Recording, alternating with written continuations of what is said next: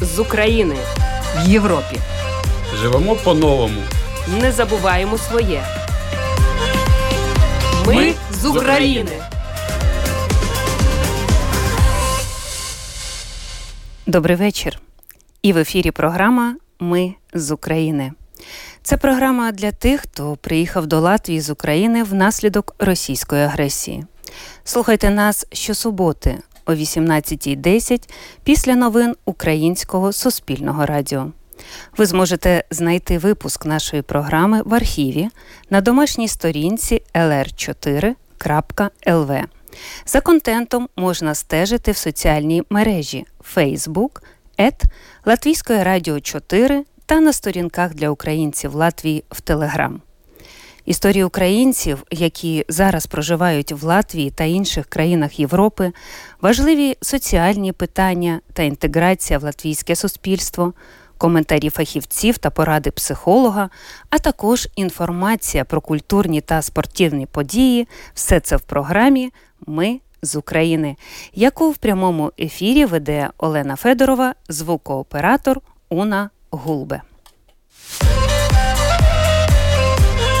Ми з України. Сьогодні в програмі. У Польщі з початку цього року українці відкрили понад 10 тисяч нових компаній. Кожна четверта займається будівництвом, а 16% це галузь IT. Саме Польща залишається для українців найпривабливішим і найпростішим місцем для відкриття нового бізнесу.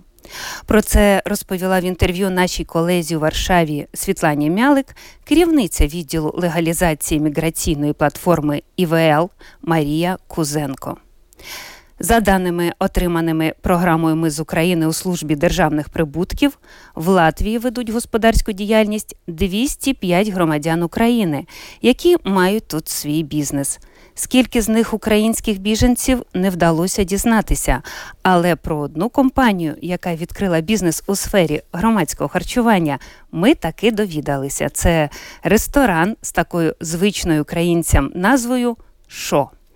До вашої уваги буде інтерв'ю з Ольгою Шкурко, власницею, директоркою вже тепер мережі ресторанів Шо. Бо перші українські переселенці відкрили у Юрмалі, а другий у Ризі за адресою Петер Салас 1Б. Також до вашої уваги репортаж з експозиції виставки Маріуполь Незламний, яку можна побачити в галереї спілки художників Латвії. І нарешті буде гостя, наша гостя програми Людмила Білава. До Латвії вона приїхала у квітні цього року до друзів в затишне містечко Дзербене. Розпочала волонтерську діяльність, допомагала у створенні літніх таборів для українських дітей, здійснювала комунікації з різними організаціями, сумісно писали проекти під заявлені гранти. В одному із таких таборів вона працювала вожатою. Згодом познайомилися із власниками спортивного комплексу Плей-офф Арена, де зараз Людмила і працює керівником проєктів з українцями. Ми з України. Українці, які переїхали до Польщі після початку повномасштабної війни Росії проти України, освоюються на новому місці і відкривають свій бізнес. Польська влада, аби підтримати українських вимушених переселенців, ухвалила спеціальне законодавство, яке дає можливість українцям легалізуватись і швидко та легко розпочати бізнес. Цією можливістю охоче користуються українські воєнні мігранти. Про це розповіла в інтерв'ю нашій колезі у Варшаві Світлані Мялик, керівниця відділу легалізації міграційної платформи ІВЛ Марія Кузенко.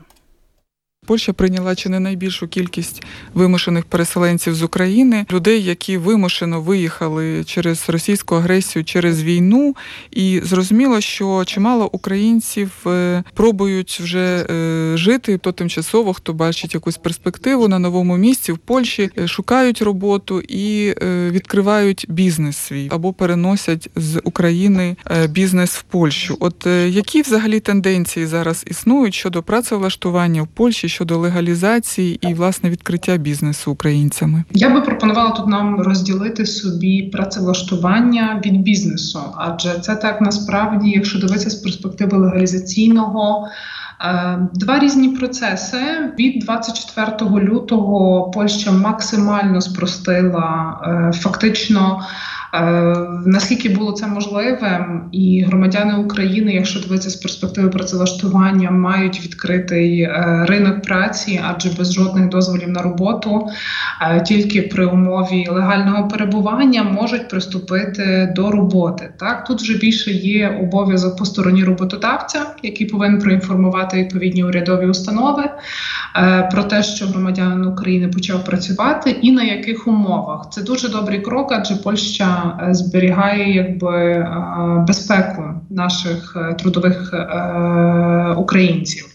Що стосується бізнесу, це також так, і дійсно від 24 лютого громадяни України, які легально проживають в Польщі і мають номер песель, можуть створити бізнес фактично на тих самих умовах, що й громадяни Польщі. І тут не йде мова тільки про спрощений вид діяльності, тобто ФОП, в будь-якій організаційно-правовій формі.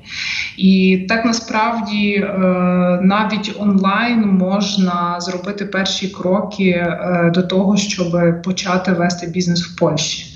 Якщо відповідати на запитання, які саме сфери, ну то тут е, бачимо різні. Так я зі своєї перспективи дуже великий Е, нахил бачу власне в напрямку сфери перукарні, салони краси. Тобто це е, індустрія, індустрія краси, так? Так, дійсно, тут дуже великий, дуже багато спеціалістів. Це, мабуть, зв'язано з тим, що е, найпростіше було перенести бізнес сюди адже тут е, знайти приміщення, е, обладнати його, облаштувати, зареєструвати свою фірму і можна фактично надавати такого роду послуги. Так що стосується IT, е, також є. Проте хотіла б зазначити, що сфера IT може. Працювати в Польщі і вести бізнес в Україні, адже тут формальність фактично залишається. Це не є не вимагає тут, е, скажімо, е, закладання фірми, але також бачимо дуже дуже велику кількість е, по кведах. Так, адже закладаючи фірму, потрібно обрати кведи діяльності, і дійсно є також сфера IT. І те, що недавно також побачила, це таке будівництво і транспорт, тобто також розвиваються ці види види діяльності. Якісь можливо у вас є цифри, та скільки початку повномасштабного вторгнення українців змогли долучитися до відкриття бізнесу, легалізуватись, отримати вже таке легальне працевлаштування? Так, є цифри, і я можу сказати, що це вже мабуть понад дві тисячі підприємств відкрилося в Польщі. Найбільше відкривається це, звісно, Варшава лідирує. Тут тут центральна центральна Польща має найбільші кількості. Далі йде Краків.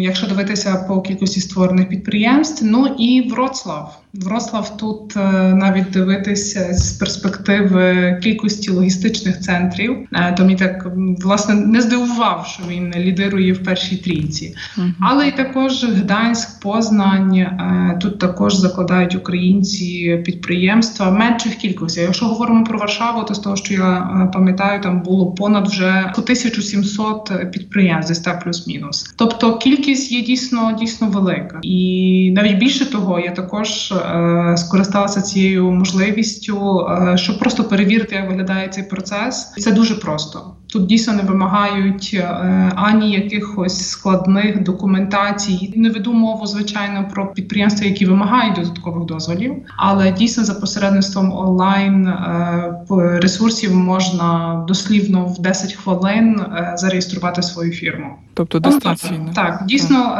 ФОП, тобто український відповідник фізичної особи підприємця можна зареєструвати безпосередньо онлайн е, на порталі business.gov.pl.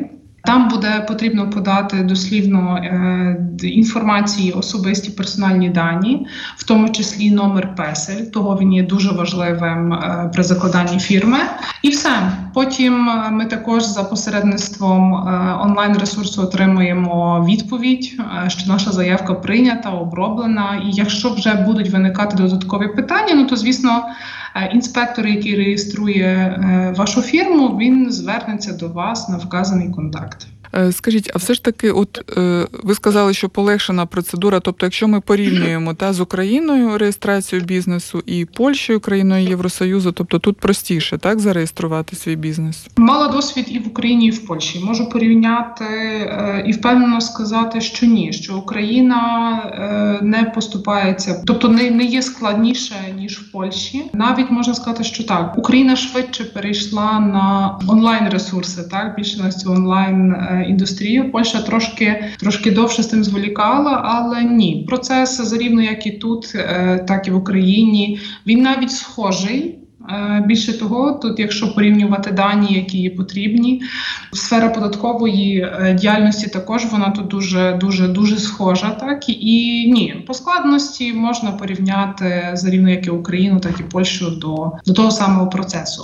До 24 лютого 100% було складніше, так адже дозволи, які вимагалися для громадян України, громадяни України певної категорії тільки могли зареєструвати е, бізнес в формі фізичної особи підприємця. Так, тобто це не було дозволено для всіх, так як зараз. Мгм. Того так, 24-го цей процес в Польщі був складнішим. Зараз він е, набагато простіший. Одного разу ввечері, мандруючи у бік Тукумсу, навіть не знаючи, що зупинилася біля українського ресторану, відчула рідну атмосферу та почула українські пісні. Виявилося, то був ресторан Шо. До вашої уваги інтерв'ю з Ольгою Шкурко, власницею і директоркою мережі ресторанів Шо. Перший українські переселенці відкрили у Юрмалі, а другий у Ризі за адресою Петер Салас 1Б.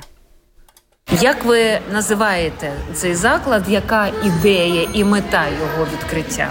Ми називаємо той заклад, ну то як, коли, коли ресторан, коли кафе, але ну так до, до ресторану ми ще не дотягуємо так за, за рівнем, та скатертина, оце таке. Але дуже дуже стараємось. Називаємо ми його шо, тепер шоу Ризі. Бо як всі знають, українці не вони не кажуть, що вони кажуть, що і кажуть, що українці шокають. Тому позиціонуємо ми себе як ресторан сучасної української кухні. Хто у вас готує їжу? Хто у вас пече такі гарні смаколики, які я бачу за вітріною? Що у вас такого специфічного, чого немає в жодному закладі? О, е, специфічного то то, що ми всі не професіонали. Тобто ми всі почали навчатися тут. Так, в Україні в нас був зовсім інший бізнес, і всі займалися, ну майже всі, тільки шеф-кухар в нас професіонал, він нас навчив, а всі інші займалися. Чим завгодно, окрім ресторанного бізнесу. Тобто тут е, юристи, тут домогосподарки, тут продавці, тут адміністратори, операційні директори. Ну тут дощ, досить досить багато професій, але кухарів не було. Шеф-кухар дуже дуже він професійний. Він навчив всіх готувати. Тому наша така ізюминка, що ми як не професіонали, але ну по відгукуються наші гості, що це дуже дуже професіональна кухня. Це дуже смачно, дуже красиво, і вони повертаються за цим до нас знову і знову. У вашому меню що є такого, що полюбляєте ви особисто і рекомендуєте, коли завітають до вас в гості українці, щоб таке посмакувати? Коли в мене брали одне інтерв'ю, я казала про борщ, котлету по-київськи та київський торт. Потім це був стандартний заказ. Всі хотіли брати одне й те ж саме. Так, усе це, але я дуже подобаю банош. Банош я скуштувала сама тільки два роки тому. Я не їла його до цього часу. Це дуже моя улюблена страва.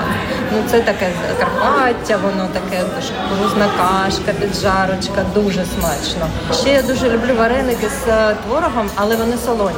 І я вмовляла шеф-кухаря їх приготовляти дуже довго. Він зробив це також дуже дуже смачно. Я дуже люблю шоколадний торт. Бо він з того шоколаду, який не приторний, а такий е, з легкою гірчинкою, такий справжній, дуже смачний. Не знаю, я все їла, все, що готуємо. Ви дуже струнка, і я бачу, що ви все точно не їсте. Але смакуєте. О, коли гості питають, що їм скуштувати, я починаю розказувати. Вони кажуть, це все так смачно розказуєте, нам не можна вибрати. Так, бо ми все меню, ми куштували усі разом. Ми всі е, узгоджували, що ми будемо подавати гостям, як ми будемо розказувати, що і як ми готуємо, щоб це було від душі і було чутно, що ну що то ми саме куштували, і ми знаємо, як воно робиться і як воно на смак. Я слухачам додам, що Ольга не живе в Ризі, вона живе за Юрмалою і щодня о 6 ранку прокидається і їде сюди. А тепер до 9 вечора працює ресторан і буде повертатися назад. Чи такий режим вас е, на що спонукає, коли ви відпочиваєте? Я, мабуть, відпочиваю тут, коли працюю і коли відбудовую своє життя заново. В мене вже був такий опит у 2014 році, але я переїжджала по території України. І я почала життя заново. Я так когось втратила, когось знайшла нового, але це було дуже гарно. Мені це сподобалось. Так, було тяжко, але це новий опит. І я змогла це зробити і зможу зробити це і зараз, бо в мене діти, і в мене немає іншого права. Я повинна повинна для них бути тим прикладом, що ніколи не треба здаватися, і ми зможемо, зможемо тут. Ми дуже сподіваємось повернутися додому. А і коли це відбудеться, в нас буде те місто де буде у Латвії, де буде затишно, де я буду відчувати як у другому домі. У вас двоє діток, і ви мандрували Україною, тому що 2014-й де вас зустрів цей рік? Це була Горлівка, Донецька область. То було 8 років окуповане місто. Тобто ми переїхали. Звідти мандрували Україною та зупинились не так далеко у Луганській області, у місті Сєвєродонецьк. Скажіть, в Латвії важко розпочати нове життя? Як кажуть, чим порівнювати?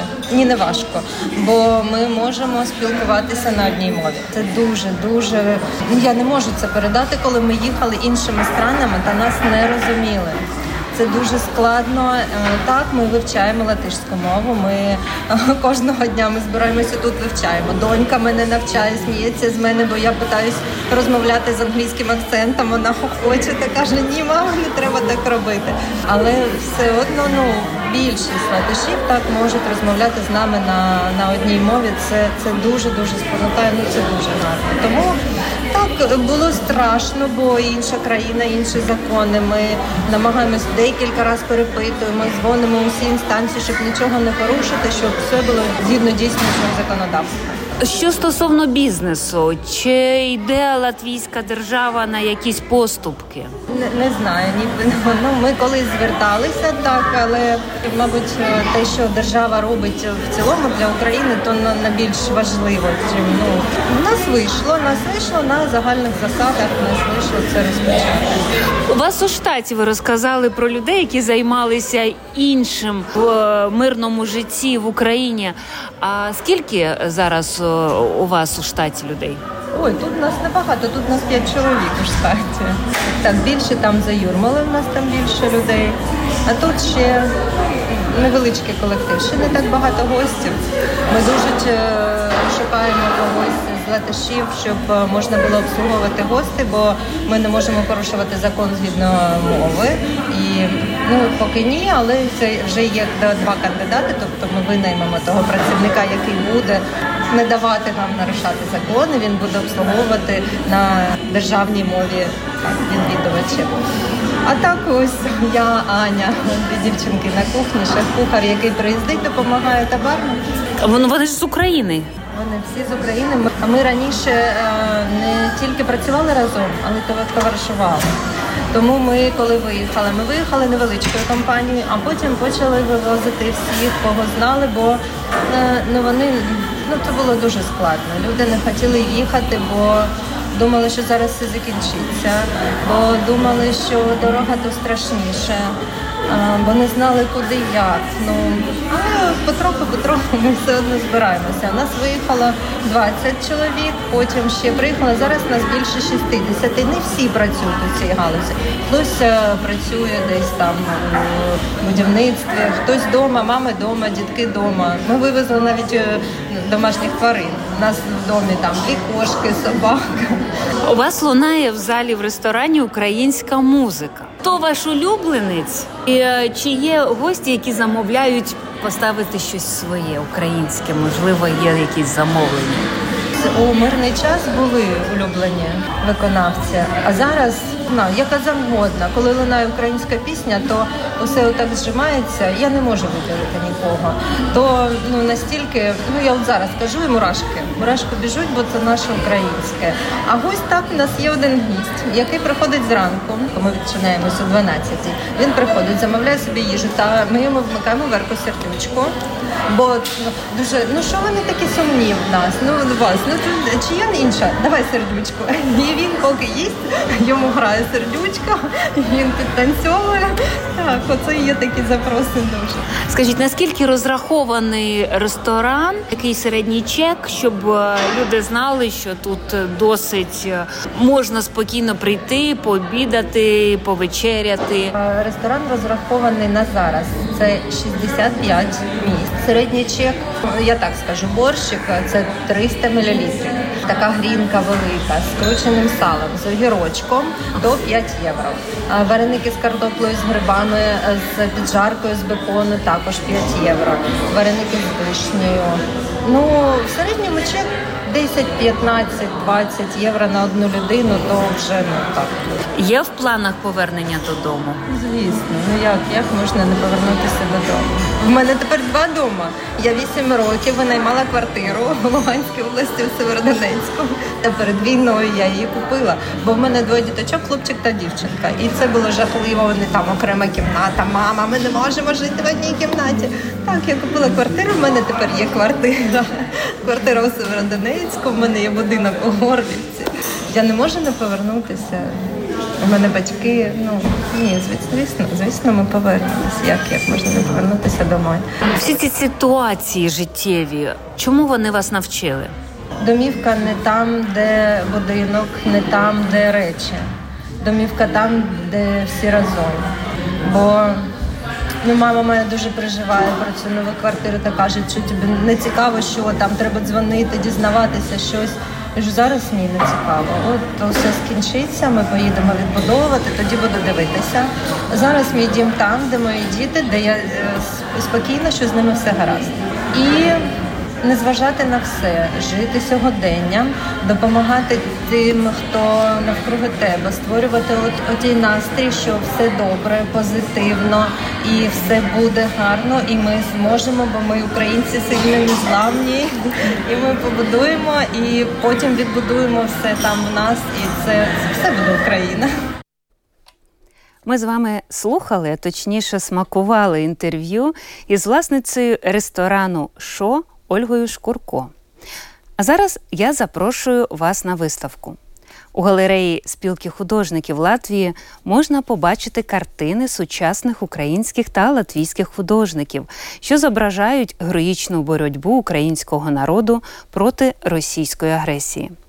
В експозиції під назвою Маріуполь незламний представлені картини про море, порт, мирне життя, а поряд рефлексії з приводу героїчної оборони Азовсталі, про силу духу та сталеву волю її захисників, які відображені в портретах. Одразу попереджаю, не слід очікувати, що побачите переважно картини на військову тематику. В експозиції представлені різні сюжети, об'єднані однією ідеєю показати не лише незламний характер українців, а їхню любов до краси рідного краю, віру у перемогу та надію на світ.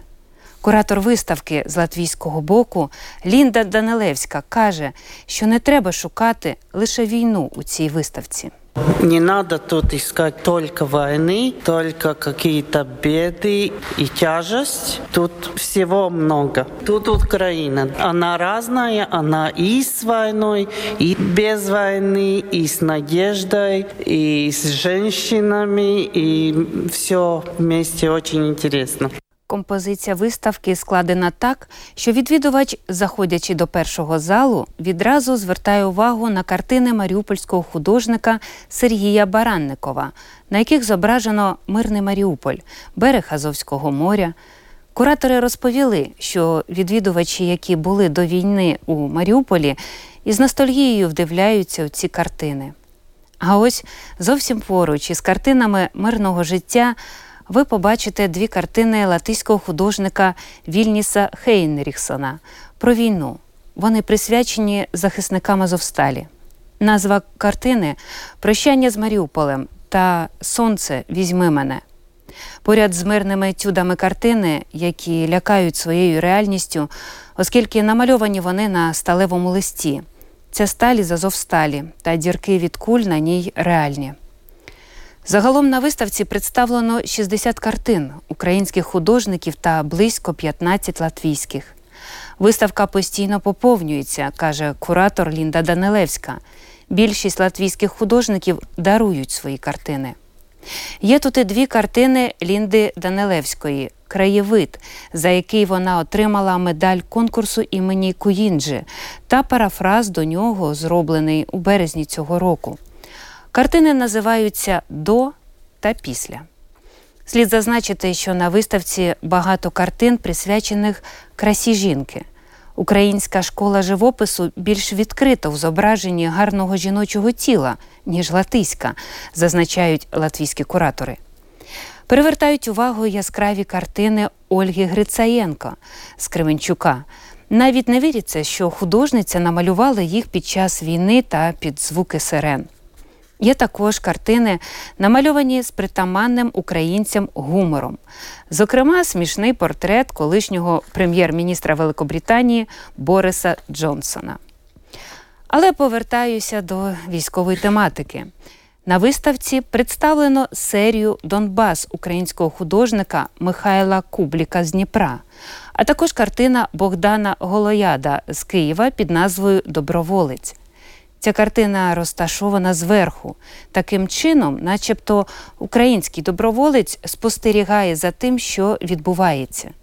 Особливу увагу відвідувачів привертає картина українського куратора, художника з Маріуполя Валерія Юричковського, який був під час окупації рідного міста, втратив будинок, майстерню, бачив усі жахи російського світу. Ця картина варіація на тему 30 срібників Іуди. Сам художник особливо виділяє картину литовського художника Юрія Григоровича. Це портрет литовського кінорежисера Мантаса Кведраравічуса, убитого в Маріуполі цього року. Так как я имею информацию, его просто расстреляли. Тупо Он был как кинорежиссер, он и есть кинорежиссер, известный кинорежиссер в мире. О, и он снимал э, действительность та, которая происходила в Мариуполе. Его расстреляли, да. Валерій Юрічковський є творцем цієї мобільної виставки. Він наголошує, що головна мета за допомогою творчості показати світу непохитний характер Маріуполя, популяризувати міжнародну підтримку боротьби України за незалежність через мову мистецтва. Мариуполь это Куинджи. Она передвижная, ее поддерживают многие страны мира и дают работы в эту выставку. Это выставка поддержки Украины.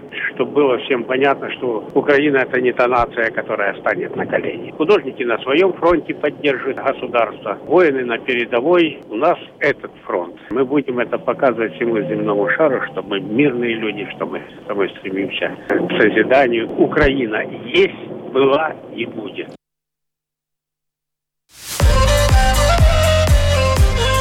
Ми з України в Європі. Живемо по-новому. Не забуваємо своє. Ми з України.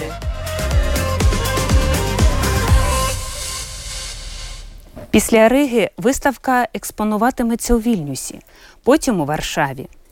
Валерій Юрачковський каже, що всі подаровані картини стануть основою нового художнього музею у післявоєнному Маріуполі, оскільки старий музей було знищено російськими агресорами. Деякі картини будуть продані та гроші підуть на відновлення культурних об'єктів міста.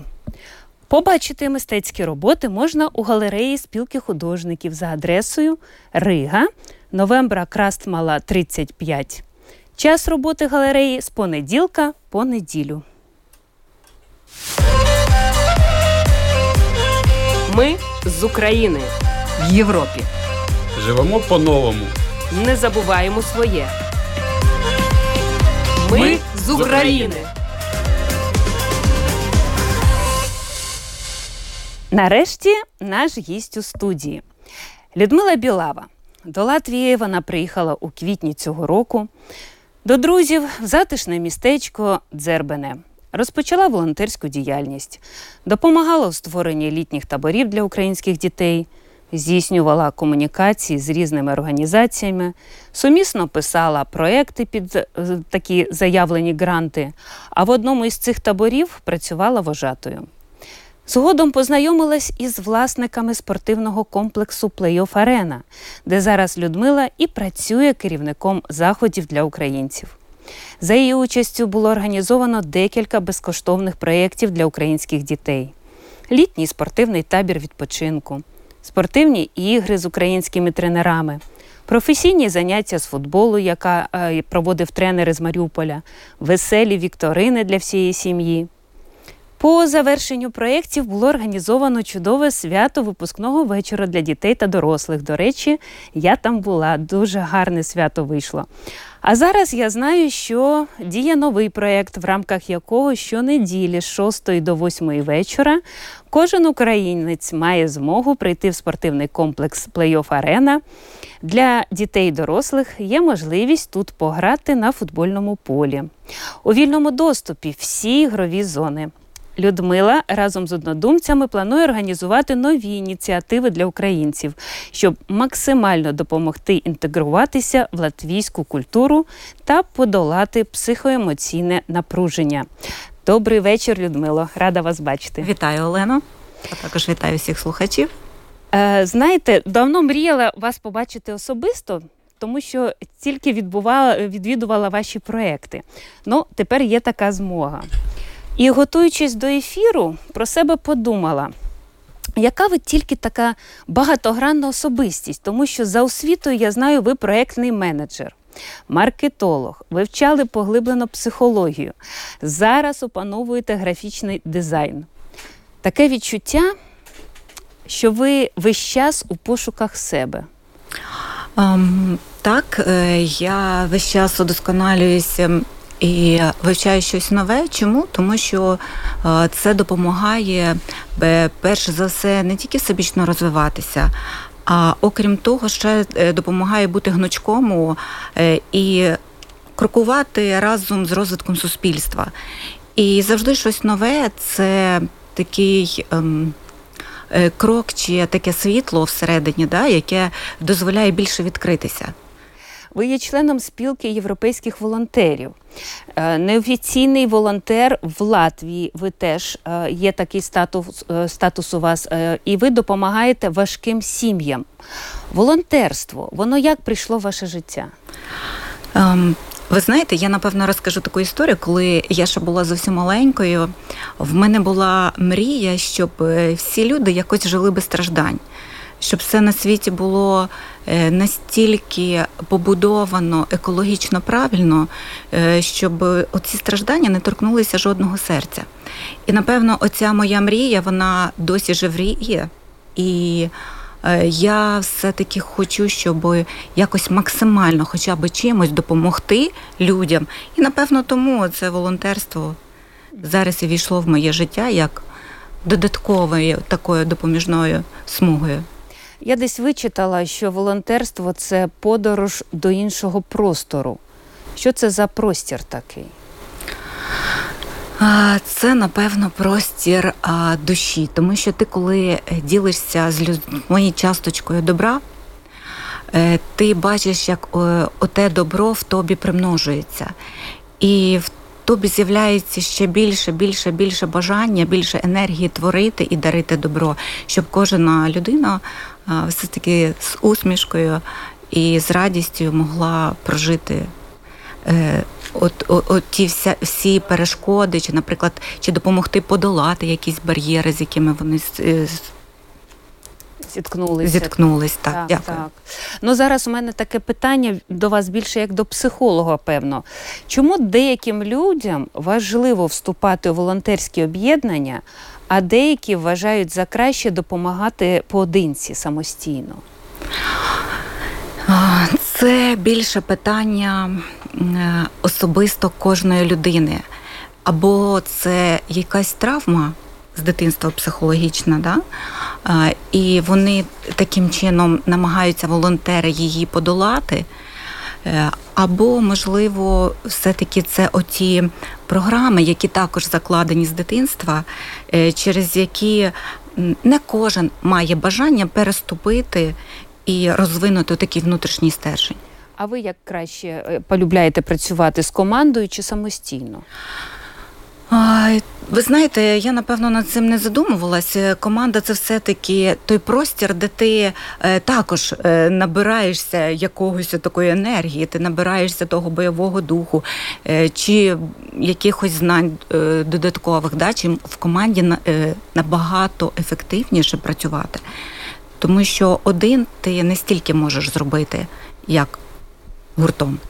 Є люди, які завмирають, коли їм страшно, і не діють. А є ті, хто думає, що я можу зробити, як я можу цьому протистояти. Чи можна сказати, що діяти це добрий спосіб пережити кризу? Все-таки думаю, що так. Все-таки думаю, що так, тому що е, будь-який крок вперед це е, досвід, досвід, завдяки якому ти стаєш сильнішим. Тема, з якою ви працюєте, зазвичай це діти, підлітки, молодь. І ця тема справді дуже важлива для суспільства, для майбутнього. Чому ви досліджуєте і йдете саме в цю тему? Ви знаєте, тому що ще один фах мій це педагогіка. Я ще також працювала заступником директора з виховної роботи. Так, е, тому і за плечима в мене 20-річний досвід е, роботи з дітьми. Діти це також ота часточка е, такої, такого чогось світлого, того доброго. Е, це ті очки, і це ще ота така чистенька душа, якій ти хочеш допомогти. Е, допомогти, потримати за ручку і провести вперед. Чи є різниця між дітками? Чи можна спостерігати таку різницю дітей до війни і діток, які, яких ви бачите зараз? Я думаю, що е, різниця є, і різниця у кожної дитинки вона індивідуальна, тому що кожна дитина також по-своєму переживає стрес, і е, кожна дитинка стикнулася з різними обставинами. І також дуже багато відіграє роль, е, які на цьому шляху були методи допомоги сім'ї чи з боку, можливо, навіть психолога, друзів, знайомих. Е, тому однозначно, однозначно тут можна сказати, що видно, видно різницю. Знаєте, не дуже б хотілося на на цьому акцентувати і поглиблюватися цю тему, тому що я думаю, що деякі слухачі, які слухають, можливо, такі болючі питання не зовсім їм би хотілося піднімати. Так є. Скажіть, будь ласка, ви е, маєте сина 11 років. Чи вже 12? Вже 12. Вже 12. Так. Як йому тут? Він підліток? Чи важко вам в Латвії? Як він пристосовується? Ви знаєте, я дуже завдячую тій сім'ї, до яких ми приїхали в це затишне містечко Дзербини, Ліга і Айверс, тому що у цих два місяці адаптації, які були перших, це було щось неймовірне. Це люди, які нас обігріли любов'ю. Це люди, які жодним словом е, не не пош не хотіли нас образити, е, не хотіли принести якийсь дискомфорт. Тобто це настільки було комфортне середовище і настільки було там гарно і затишно біля дому. Е, так, так, такі ставочки, два невеличкі, гарні, да? Е, і Ліга взагалі, господиня дуже чудова, яка вирощує квіти, вирощує такий маленький клаптик землі, де вона щось саджає. Ем, і хоча вона працює в суді, е, так, а це от таке хобі в неї. Е, тобто, спостерігаючи за цією жінкою, було дуже приємно. І коли ми виходили на вулицю, і отут така краса, пташки співають. Ви знаєте, що я помітила, що пташки якісь тут незвичайні. Тому що о, вони настільки ручні, вони не бояться людей. Тобто вони можуть, ти можеш біля них пройти поруч, і вони не злякаються, не полетять. Це може ви так на них дієте. Ваш шарм. Ви знаєте, і, і певно, це так є. Я маю рацію, тому що я ще вичитала у вашій біографії про те, що є факт з вашого життя, і він мене вразив. І я думаю, що слухачі зараз, е, затомуючи подих, почуючи те, про що я далі скажу, теж будуть вражені. Тому що в Україні до карантину у вас був сімейний бізнес, і тут увага слухачів по вирощуванню равликів. Розкажіть, будь ласка, про особливість такого бізнесу. О, Це такий цікавий дуже бізнес. Е, тобто, це в нас була ферма. Е, ці равлики спочатку потрібно було їм створити умови, де вони будуть жити. Тобто їх також е, треба харчувати, за ними треба доглядати. Їм також потрібна, скажімо так, вакцинація проти того, щоб у них не завелися якісь паразити, тому що їх будуть вживати в їжу. Е, потім для них потрібно було спеціально зробити інкубатор, е, де вирощувалися ці дітки. Яйця, які вони відкладали. Це теж дуже велика техніка, дуже цікавий підхід. Коли вже пройшов оцей інкубаційний період, три місяці їх потрібно було, ем, як то кажуть, вивести на поле. Тобто, вже це вже окреме місце е, обладнане, звичайно, обладнане, де була висаджена е, спеціальна е, травичка, яку вони їдять. А, тобто вони ще повинні погуляти, так називаємо це в полі так. побути. Вже коли теплий період, тому що оцей період, ще коли вони розмножуються, це зимній період, тобто це починалося в лютому місяці. Да? Поки ще холодно, вони що в цих інкубаційних своїх будиночках, і вже коли тепліє на вулиці, їх можна вже випустити на вулицю. Тому що так там є е, температура, яку вони витримують. Тому що якщо там температура нижче 8 градусів, вони падають в сплячку. Ну це для вас хобі чи бізнес таке був? Е, ви знаєте, це е, розпочиналося з бізнесу, потім, напевно, воно вже перейшло в хобі. Я бачу, з якою любов'ю ви про це розповідаєте. Ми вивчали, ми це все вивчали настільки з нуля. Це так було цікаво, тому що е, неправильний якийсь догляд за ними. Е, Звичайно, що провокував гибель равликів, а це було не дуже. Їх треба було щодня. Скажу, це дуже важка робота тому що щодня, щоб е, їх такий об'єм помити, їх треба було купати. І і, і всіх покормити, і це все, щоб це було чистенько, завжди, щоб там була ідеальна чистота, це займало дуже багато часу. Можливо, в Латвії ви вже знайшли однодумців з вирощування равликів. Ви знаєте, це хороша ідея. А ще не займалися цим? Ще ні. Ну після війни продовжите після перемоги. Звичайно, звичайно, плани дуже великі, і тільки йти вперед, і тільки і тільки примножувати, і тільки о, допомагати людям. Ви знаєте, плани такі, щоб максимально допомогти е, кожній людині жити якомога краще, якомога легше. Скажіть про ваші проекти ще тут. Що ми таке нового побачимо? Почуємо Я думаю, про вас? що так, наразі е, є такий дуже цікавий е, проект. Їх є декілька, так, але дуже такий, який би мені хотілося все-таки найшвидшим часом втілити в життя. Це стосується здоров'я діток. Так, це буде е, такі лікувально-оздоровчі, напевно, тренування. Тобто вже збирається якби інформація, місце. І... Це на базі плей-офф арена чи можливо інше місце буде? А, Так, зараз наразі ми обговорюємо цей проект з керівником плей-офф арени, але якщо навіть не тут, то я думаю, що в другому місці ми обов'язково його реалізуємо. А що з таборами для українських діток? Можливо, Ну зараз ось будуть зимові канікули, потім весняні. Можливо, в цей період щось буде для діток. Я думаю, що так. Ми будемо, тому що осінні е, канікули якось випустилися, так в зв'язку з тим, що ще дуже багато енергії було направлено е, на ті проекти, які зараз існують. І окрім того, ми бачимо е, великий поріг захворюваності дітей. От тому я думаю, що на зимній період це варто все таки варто і навіть внести якісь такі оздоровчі нотки для дітей. А де можна читати про вас? Е, Є групи в Телеграмі, особисто моя група, яка називається Все для дітей. Е, Є група також Україна-Латвія, тільки їх є там три зараз, так можна сплутати. Е, І група спортивні заняття для дітей. Також. Ви багато спілкуєтеся з е, батьками, ну здебільшого з мамами діток. Скажіть, будь ласка, як влаштувалися українці тут? Ви знаєте, кожен по-різному. Так цікаво спостерігати за тим, що якось все-таки е, у кожного є свої особливості, е, як по влаштуванню в фінансах, як по працевлаштуванню, так і по адаптації взагалі до нового середовища. Ну, тобто, щось однозначне якось виокремити, напевно, важко, тому що ми бачимо, що зовсім різні рівні. Завершуючи наше невеличке інтерв'ю, у мене є одне питання. Чим ви пишаєтеся? Яким своїм досягненням ви пишаєтеся найбільше в житті? Е, ви знаєте, я напевно пишаюся тим, що е, коли я щось роблю для чогось, так, то в мене немає такого внутрішнього его, що це от я така.